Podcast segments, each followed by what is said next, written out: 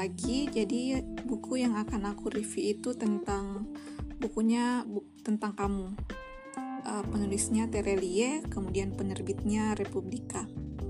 Buku ini terbit tahun 2016 dan salah satu buku pertama Terelie yang aku baca dan satu-satunya kalau nggak salah. Oh ada, ujian kalau nggak salah tapi nggak selesai. Tapi buku tentang kamu ini rasanya berbeda dari buku-buku yang lain. Jadi bukunya ini tidak uh, menceritakan tentang hal romansa, uh, tapi menceritakan tentang berbagai jenis masalah-masalah uh, dalam kehidupan yang bisa diatasi oleh si tokoh utama ini. Sebelum aku masuk untuk menceritakan bagaimana uh, buku tentang kamu ini, aku ingin memberikan membacakan sinopsis uh, seperti biasa yang ada di belakang buku. Tentang kamu, terima kasih untuk kesempatan mengenalmu. Itu adalah salah satu anugerah terbesar hidupku. Cinta memang tidak perlu ditemukan, cintalah yang akan menemukan kita. Terima kasih nasihat lama yang benar sekali. Aku tidak menangis karena sesuatu telah berakhir, tapi aku tersenyum karena sesuatu itu pernah terjadi. Masa lalu, rasa sakit, masa depan, mimpi-mimpi, semua akan berlalu seperti sungai yang mengalir. Maka biarlah hidupku mengalir seperti sungai kehidupan.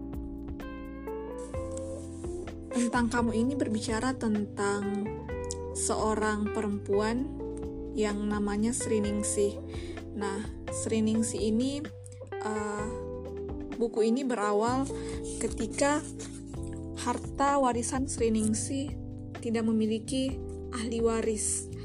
Uh, Sriningsi meninggal di Paris, meninggalkan sejumlah harta yang sedemikian besar, yaitu sebesar satu persen saham multinasional.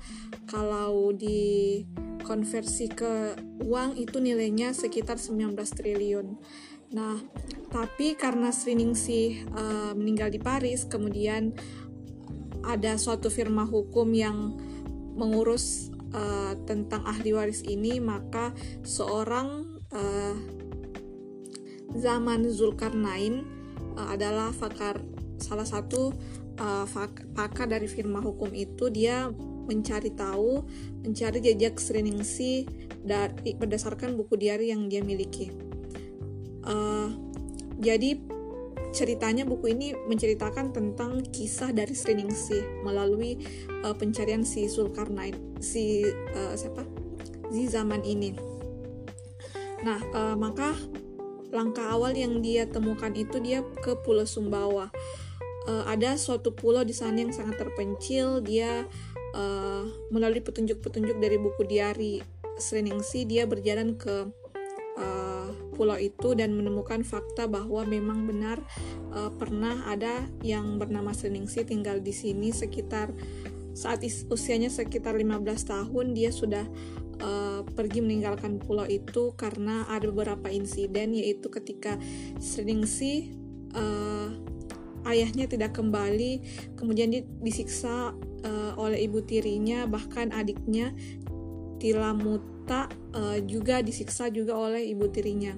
Tapi pada suatu ketika ketika Seningsi berkunjung ke makam ibunya di luar pulau tiba-tiba uh, rumahnya kebakaran akibat ulah dari adik uh, Tilamuta adiknya Tilamuta yang belum tahu apa-apa pada saat itu. Nah uh, pada saat kejadian itu Tilam uh, Tilamute bisa diselamatkan oleh Sekningsi tapi uh, ibu tirinya pada saat itu meninggal uh, pada saat kebakaran itu. Uh, kisah Sriningsi mendapatkan uh, banyak siksaan mendapatkan ketidaklayakan menjadi seorang anak. Uh, tapi tidak memberikan sedikit dendam kepada di hati Sriningsi untuk menyelamatkan adiknya.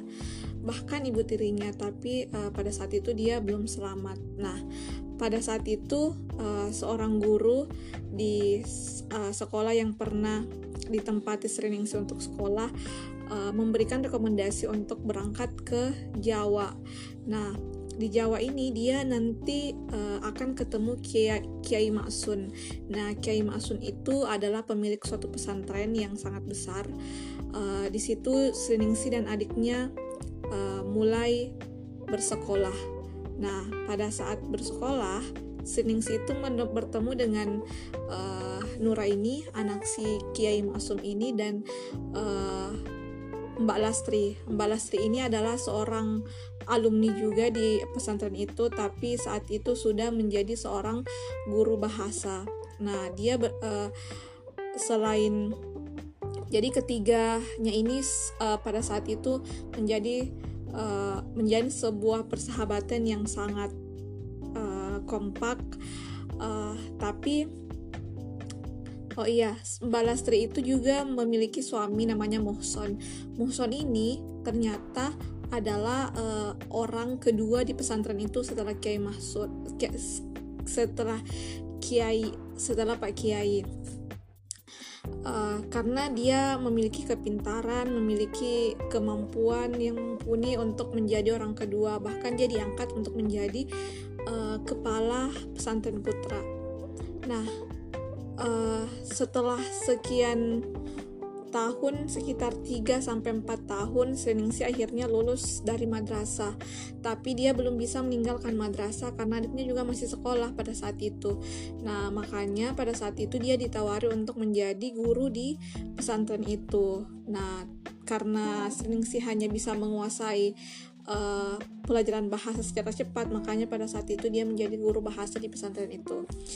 Pada suatu ketika uh, anak kiai ini dilamar oleh uh, Arifin. Nah, Arifin ini adalah seorang ahli, uh, seorang uh, mahasiswa atau mantan dari mahasiswa dari Madinah. Uh, yang kemudian uh, pada saat itu uh, keadaan di pesantren itu sangat bahagia karena Arifin dengan Nuraini itu menikah dan mereka saling menyukai satu sama lain. Tapi pada suatu ketika, perlahan tapi pasti Muhson uh, merasa dengki, iri, begitupun Lastri pun ikut-ikutan seperti itu. Nah, hingga pada suatu ketika Muhson dan istrinya Mbak Lastri berhenti total dari pesantren dan berencana untuk membalas dendam atas uh, kejadian masa lalu dan berpikir bahwa kiai itu memperbudak pesantren-pesantren dan hanya untuk kepentingannya diri sendiri. Singkat cerita, uh, Pak Kiai dan keluarganya disekap, kemudian dia dimasukkan dalam pabrik gula, lalu ditutup dan kemudian mereka kepanasan. Uh, pada saat itu, Sriningsi hanya menjadi saksi karena pada saat itu Mbak Lastri juga tidak berniat untuk membunuh uh, Sriningsi dan adiknya. Karena uh, dia adalah seorang sahabat yang baik tapi di sisi lain uh, Mbak Lastri ingin membalaskan dendamnya yang katanya uh, menyebabkan keluarganya meninggal. Uh, pada saat malam itu Seningsi menjadi saksi bisu uh, saksi nyata maksud aku karena uh, keluarga Pak Kiai kecuali Arifin dengan Nuraini semuanya meninggal pada saat itu. Nah, hal itulah yang e, membuat Seningsi sangat terpukul. Kemudian dia dipanggil untuk ke polisi menjadi saksi kejadian dan pada saat itu Seningsi menjadi sangat bingung untuk memilih kebenaran atau ataukah persahabatan.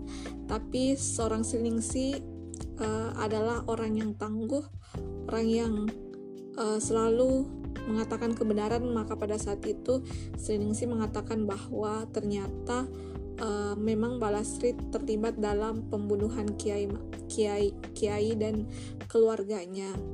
Nah, setelah kejadian pulih, Balastri masuk di jeruji besi, kemudian Nuraini dan suaminya melanjutkan pesantren, tapi tidak lama setelah itu uh, Seningsi berangkat ke Jakarta untuk melanjutkan uh, fase kehidupannya. Mungkin uh, 20 tahun usia Seningsi untuk meninggalkan pesantren. Mungkin itu waktu yang singkat untuk singgah di pesantren, tapi di situ uh, fase di mana persahabatan dan kebenaran diuji. Uh, dia merasa sangat terpukul. Kemudian dia berangkat ke Jakarta. Nah di Jakarta dia uh, memulai petualangan barunya. Jadi di Jakarta itu uh, dia ke pasar dia tinggal di pasar Senen. Nah di pasar Senen itu ternyata uh, tidak semudah untuk mendapatkan uang. Nah Makanya setelah singkat cerita, setelah terlontar-lanti, hampir tidak bisa membayar uang kontrakan, uh, Sengsi tiba-tiba ditawari untuk mengajar di sekolah yang gajinya tidak terlalu tinggi tapi bisa menghidupi dirinya sendiri pada saat itu. Kemudian uh, selang waktu berlalu lagi uh, gajinya semakin hari semakin naik sehingga dia sudah bisa mem, uh, membuat suatu usaha sendiri. Nah, pada saat itu pikiran Sengsi adalah dia ingin membuat membuat gerobak. Nah, gerobak itu nantinya diisi oleh berbagai jenis makanan, ada mie, mie, mie goreng, bakso, sampai sayur-sayuran. Uh, Sulkarnain sebenarnya mendengar seluruh cerita Sriningsi ini itu berdasarkan surat-surat yang dikirim oleh Sriningsi kepada Nuraini pada saat dia baru-baru di Jakarta. Nah, jadi uh, setiap fase yang menurut Sriningsi penting untuk dikirim dia mengirimkan kabar ke uh, si Nuraini ini yang di pesantren. Nah, uh, beberapa waktu selanjutnya gerobak Sriningsi itu uh, ham sudah uh, banyak puluhan kemudian dia sudah memiliki karyawan tapi uh, kegagalan satu persatu akan muncul. Ternyata uh, banyak dari pegawai-pegawai ataupun uh, orang lain yang meniru gerobak Seningsi jadi itu sudah tidak laris lagi. Sehingga Seningsi uh, beralih ke uh, tukang sewa mobil atau menyediakan mobil. Nah Kenapa dia bisa seperti itu? Karena dia memiliki kemampuan untuk mengemudi yang didapatkan di pesantren dulu. Nah, uh, kemudian Seningsi pada saat itu uh, membuat rental mobil yang namanya Rahayu Car Rental. Uh, Rahayu Car Rental. Nah, uh, ini menyediakan uh, dia melihat pasar bahwa banyak dari bule-bule yang datang ke Indonesia yang malas pakai taksi dia harus merental mobil. Sehingga pada saat itu ketika Seningsi kekurangan karyawan dia bahkan bisa menjadi seorang sopir pada saat itu. Karena dia memiliki keahlian bahasa yang cukup mumpuni jadi itu tidak terlalu sulit untuk uh, melakoni sebagai seorang sopir. Nah lama kelamaan jumlah mobil Seningsi uh, semakin banyak uh, kemudian sudah banyak pelanggan bukan hanya dari bule-bule saja tapi orang-orang terpenting di Jakarta pun sudah mengenal Siringsih. Uh, dia sudah memiliki uh, kantor yang sekaligus memiliki rumah yang lumayan luas dengan jumlah kendaraan juga yang banyak. Tapi pada suatu ketika lagi uh, pemberontakan terjadi di Jakarta di depan Pasar Senen.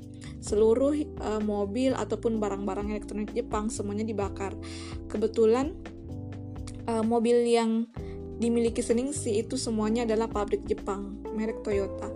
Jadi pada saat itu seluruh mobilnya dihancurkan itu merupakan hampir sebagai salah satu juga titik terpuruk ketika bisnisnya sudah mulai memuncak tapi tiba-tiba hilang gara-gara entah penyebabnya apa, entah gejolak politik apa yang sering sih tidak terlibat sama sekali tapi hanya menjadi seorang korban. Pada saat itu, uh, sering sih perlahan bangkit, dia melamar kerja sana sini, kemudian dia diterima menjadi seorang pengawas uh, pabrik sabun cuci. Nah, kenapa dia bisa diterima sebagai pabrik sabun cuci? Karena kemampuannya juga yang lumayan mumpuni untuk bisa menguasai bahasa. Kemudian dia tekun, ulet, uh, hingga pada akhirnya dia diminta oleh bosnya untuk mewakili kantornya studi banding ke, ke Singapura. Nah, di situlah Siningsi melihat pasar perekonomian sistem uh, dari uh, sistem pendistribusian uh, sabun ini. Maka setelah dari situ Seningsih kembali ke Indonesia kemudian uh, berinisiatif untuk dia akan membangun sebuah pabrik sabun, tapi dia membangun pabrik sabun mandi dulu yang disebut lagi Rahayu. Sekalian informasi, Rahayu itu adalah ibu dari Seningsi yang bahkan dia tidak pernah melihatnya, tapi hanya melihat uh, nisannya saja. Nah, pada saat itu, uh, kembali lagi ke ceritanya, uh, perlahan usaha sabun milik Sri Raha, eh, Seningsi ini uh, meningkat bahkan uh, sudah banyak pabrik-pabrik eh sudah banyak uh, toko atau supermarket yang memesan sehingga uh, produksi sabun tidak hanya tidak hanya menggunakan sabun mandi tapi berbagai jenis lainnya seperti pasta gigi, sampo dan lain-lain. Nah, hingga pada suatu ketika uh, sering sih tiba-tiba menghentikan suratnya untuk mengirim ke uh, si Nuraini. Dia hanya memberikan sepatah dua kata intinya dia ingin dia ingin pergi. Nah, si Zul si seorang firma hukum ini hanya mengetahui sampai di situ kisah dari Seningsi melalui si Nuraini. Nah, setelah itu uh, dia berangkat kembali ke uh, Jakarta kemudian dia mendapatkan informasi lagi untuk bertemu uh, si pemilik uh, pabrik sabun yang masih ada sampai sekarang.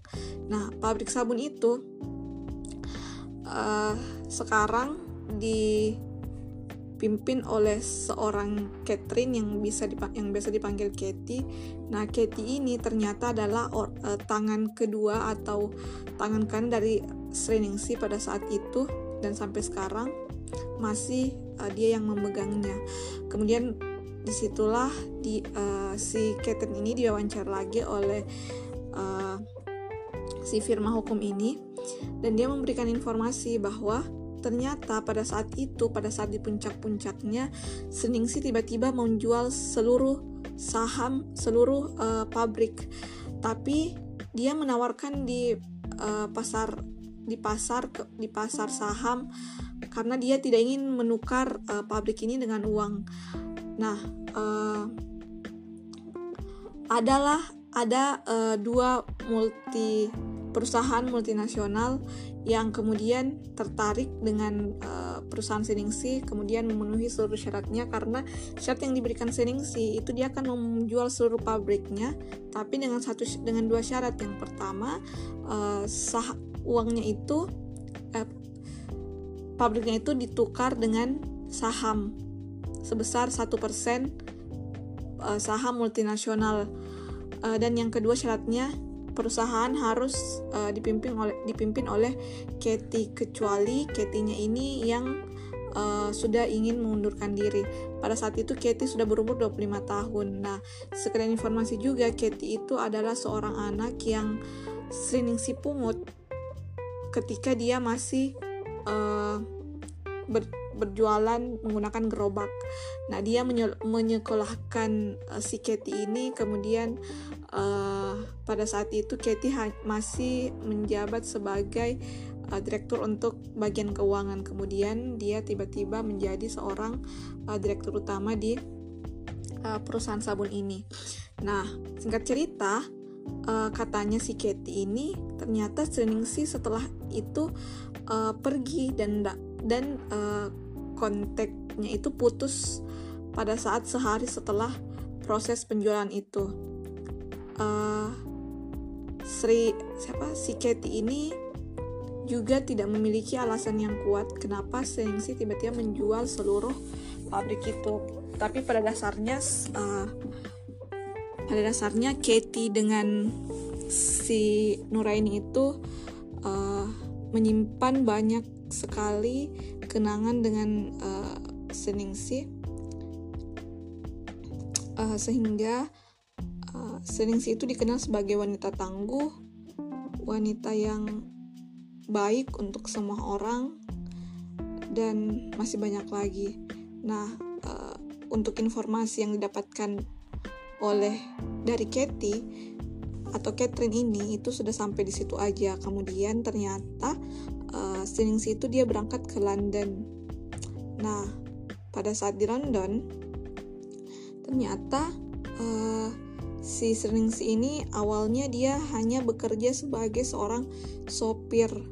Nah, dia bekerja karena tidak ada yang bisa dikerjakan. Nah, seperti kehidupannya yang sebelum-sebelumnya dia juga terlunta-lanti di kota yang baru.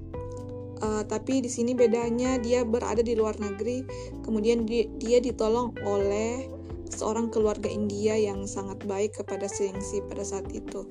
Nah, si zaman ini yang firma hukum tadi juga memperoleh informasi dari uh, keluarga India ini tentang Singsi.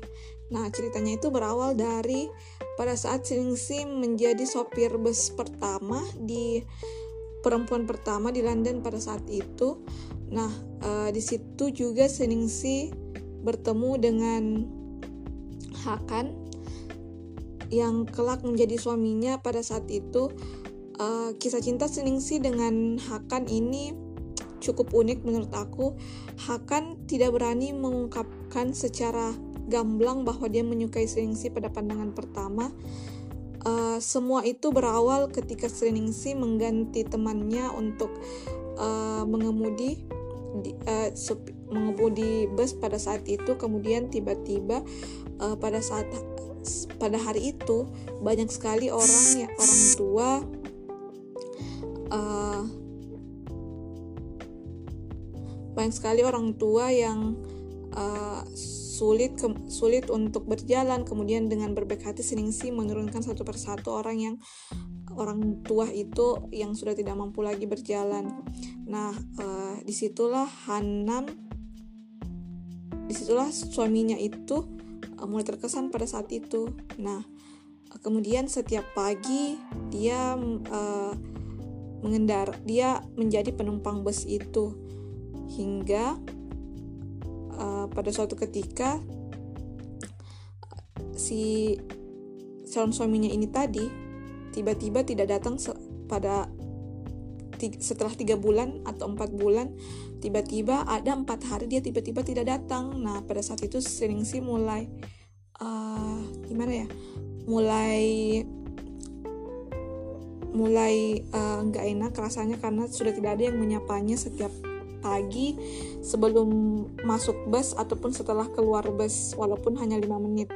Nah tiba-tiba setelah empat hari si Hakan ini uh, muncul lagi dan memberitahukan kalau Sriningsi uh, aku dari aku dari sini nih uh, sehingga aku tidak bisa uh, aku tidak bisa ketemu la, ketemu kamu empat hari yang lalu dan dan seterusnya.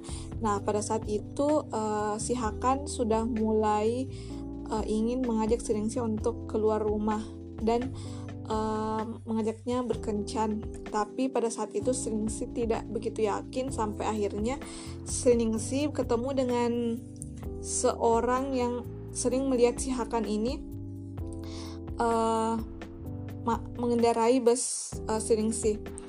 Nah, ternyata si Hakan ini uh, setiap pagi harus karena rute busnya Seningsi itu bergerak ke menuju selatan, ternyata uh, si Hakan ini pekerjaannya itu berada di utara.